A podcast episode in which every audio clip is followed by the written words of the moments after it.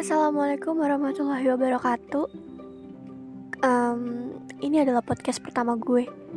Kenalin, nama gue Ayah Rizky ya. Kalian bisa panggil Ayah atau sayang. Bercanda. Oke, di sini gue akan bahas tentang broken home.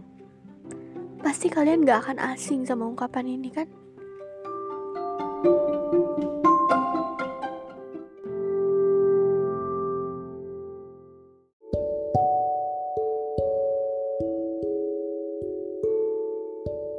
Broken home bisa diartikan sebagai kondisi rumah yang sudah tidak seperti rumah. Kayak misalnya anggota keluarga lo nggak lengkap, pertengkaran setiap hari, atau apa pun yang bikin lo nggak nyaman ada di rumah. Dan gue tahu, kalian pasti pernah ngalamin ini atau masih ngalamin ini. Di sini, gue akan sedikit cerita ke kalian tentang pengalaman gue selama gue menjadi broken home. Dari kecil sampai saat ini. Saat umur lima tahun, di saat gue udah mulai bertumbuh, gue ngerasa bingung. Ke mana bokap? Dan kenapa nyokap sebanting tulang itu untuk biayain kehidupan gue? Gue mikir, orang lain biayanya ditanggung ayahnya. Tapi kenapa gue enggak? Dan bokap gue itu siapa?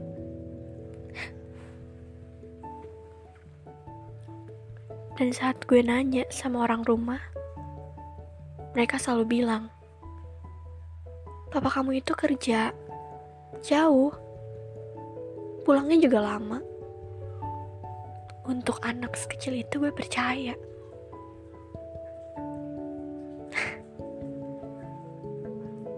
Saat gue mulai masuk SD gue mulai merasa kalau gue itu beda. Di saat mereka bisa bercanda sama kedua orang tuanya gue cuma diantar sekolah sama nenek gue. Jujur gue mulai ngerasa iri sama orang lain karena gue pengen kayak mereka. Dan kejadian yang paling pingin gue lupain terjadi. Nyokap gue ketemu sama satu cowok yang bikin dia suka. Dia ninggalin gue yang nangis-nangis, minta supaya dia gak pergi. Dia nikah sama orang itu dan pergi dari rumah. Dan gue cuma bisa nangis sambil meluk fotonya. Gue bilang, kalau memang kalian semua gak mau ada ayah di dunia ini, kenapa ayah gak dibunuh dari ayah kecil? Nenek gue ngedenger Dia cuma nangis. Mungkin dia aneh. Kenapa anak sekecil gue bisa punya pikiran yang buruk kayak gitu?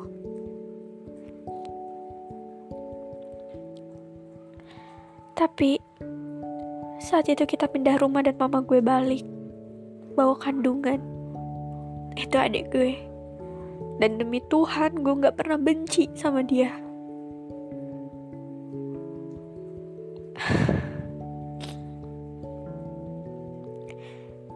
Mau gue pulang sama suaminya. Dan gak lama mereka cerai karena suaminya yang KDRT gue makin miris sama kehidupan gue?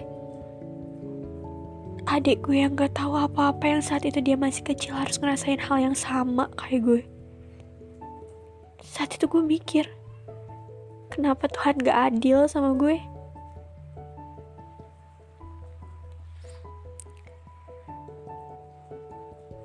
Dan saat detik-detik gue mau lulus SD, saat itu gue udah ketemu sama bokap gue. Gue seneng. Dan akhirnya gue tahu kalau gue punya ayah. Ayah gue masih hidup. Dan dia mirip sama gue.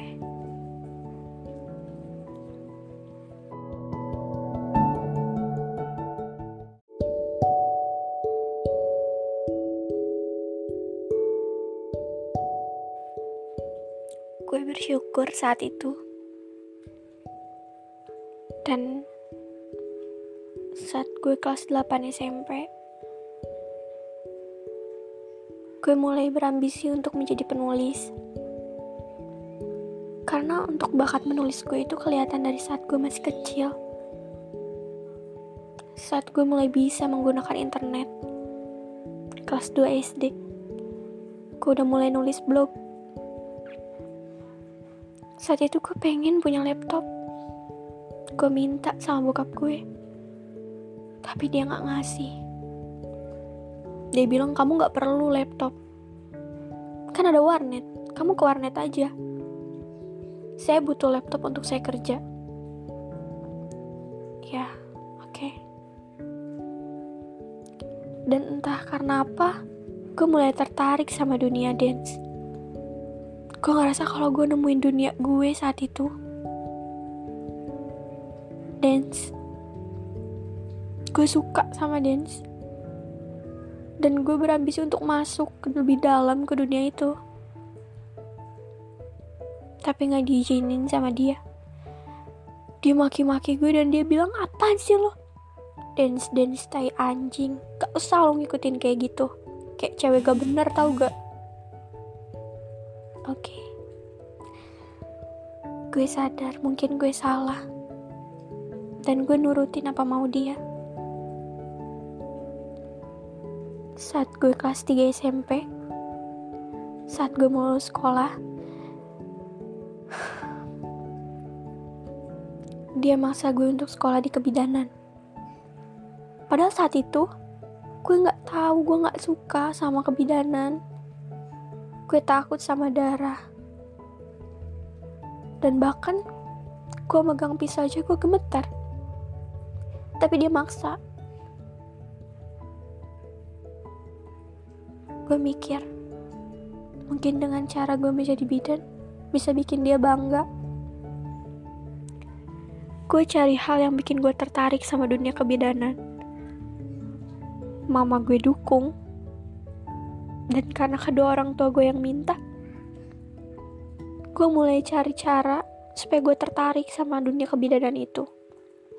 Sampai akhirnya gue tertarik. Gue udah siap. Dan gue mulai ngerangkai mimpi gue untuk menjadi bidan. Kehidupan gue setelahnya kayak gimana. Tapi saat itu,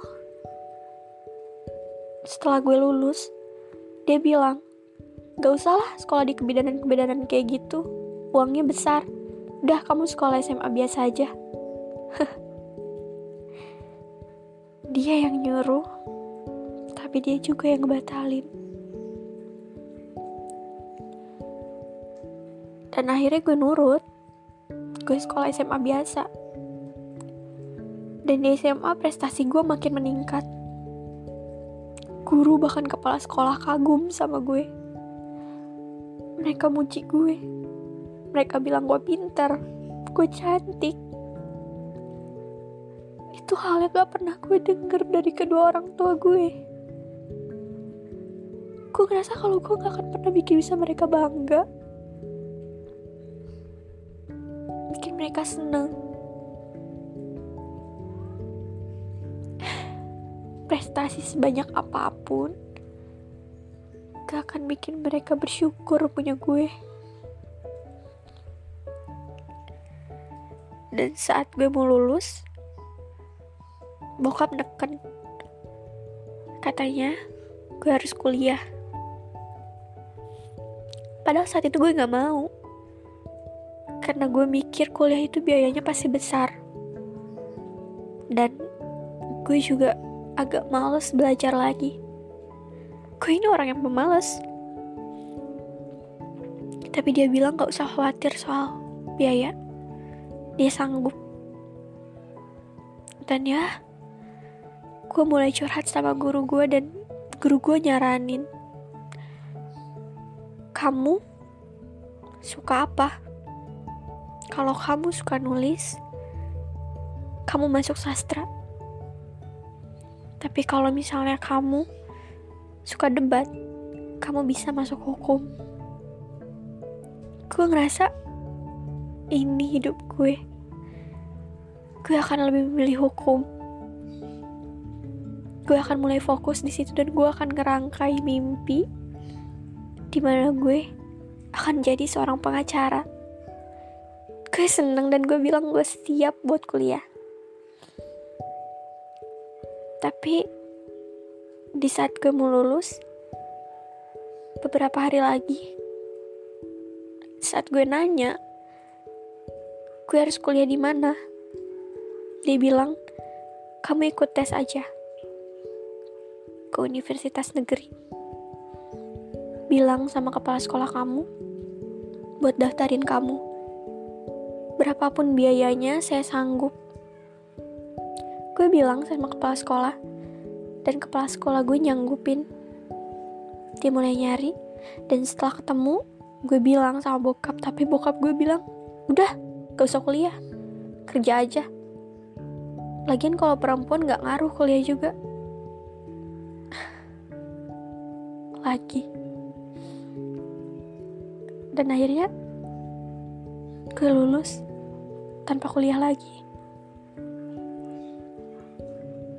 Sedikit depresi, depresi kala itu karena gue nggak tahu akan dibawa ke mana hidup gue saat itu. Gue nggak punya mimpi, gue nggak punya planning.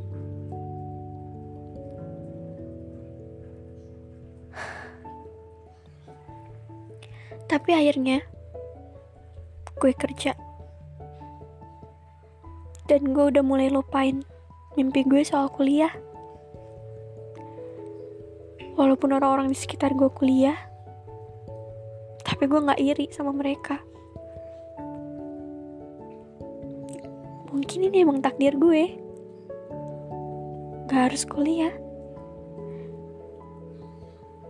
gue kenal sama salah satu pengawas ujian waktu itu dia sayang banget sama gue dia bilang kalau kamu anak ibu ibu pasti bangga sama kamu. Kamu pintar, kamu cantik, kamu hebat. Di masa depan nanti kamu pasti sukses.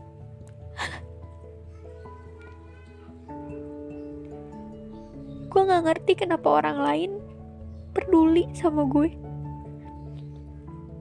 Kenapa orang tua dari mereka itu sayang sama gue tapi orang tua gue enggak mereka selalu nekan selalu nyuruh supaya gue berusaha lebih baik lagi apa pun prestasi gue itu gak akan ada artinya di mata mereka gak akan pernah gue denger pujian dari mereka Satu-satunya orang yang pernah muji gue adalah almarhumah nenek gue. Dia yang selalu banggain gue di depan semua orang. Tapi sekarang dia gak ada. Dia pergi. Dia diambil sama Tuhan. Dan sejak saat itu gue benci sama Tuhan. Gue ngerasa kalau Tuhan jahat sama gue. satu-satunya orang yang bikin gue bertahan hidup diambil dan sejak saat itu gue sering berantem sama nyokap. Kesalahan apa pun yang gue lakuin itu akan jadi perang besar. Dia gak akan pernah nanya sama gue selama beberapa minggu. Bahkan kadang kalau dia ada masalah dia marah sama gue tiba-tiba dia nggak nanya sama gue dan gue nggak tahu salah gue di mana gue selalu ngertiin dia gue selalu bersikap dewasa dengan gak ikut marah. Gue selalu nanya ke dia duluan. Karena bagaimanapun dia orang tua gue, dia mama gue.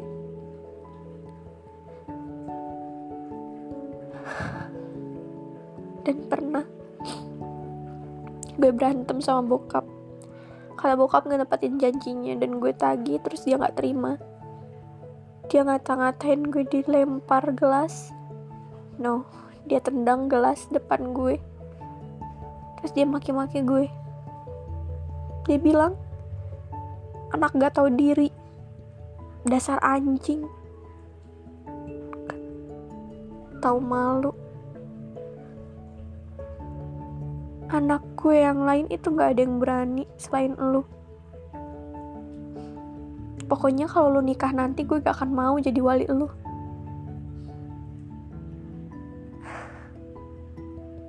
Seumur hidup.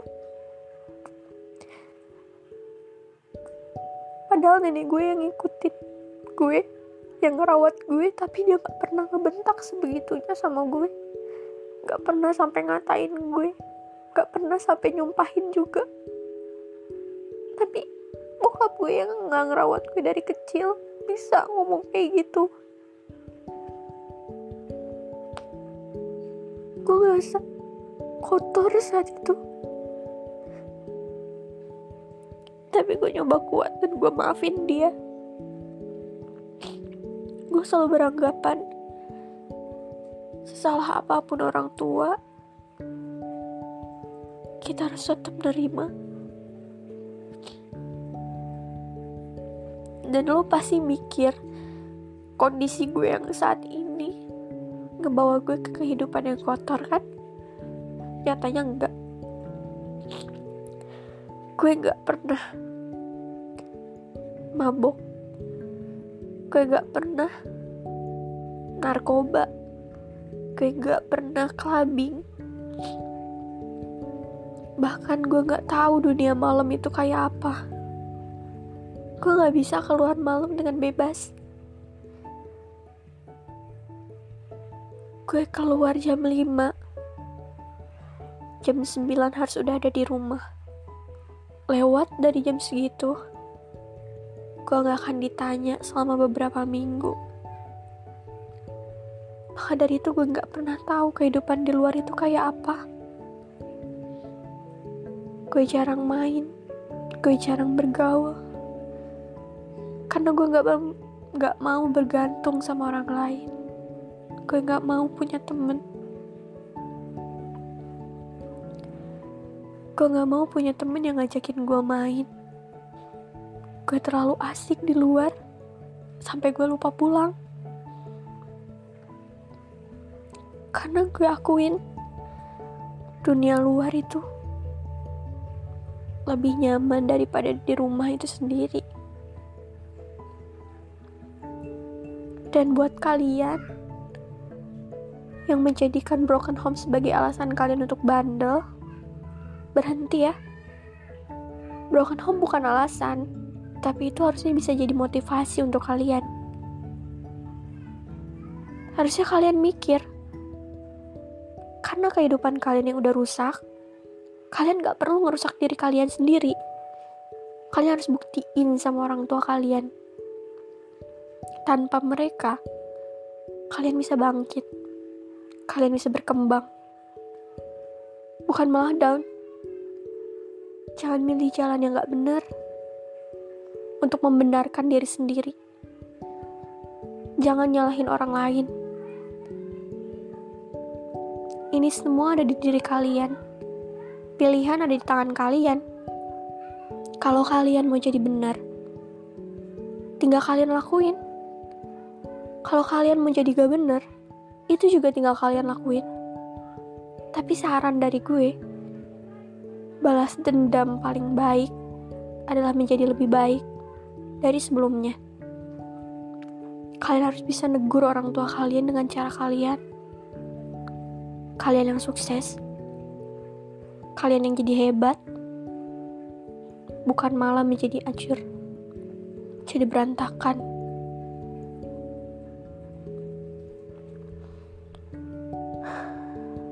semangat ya untuk kalian yang broken home.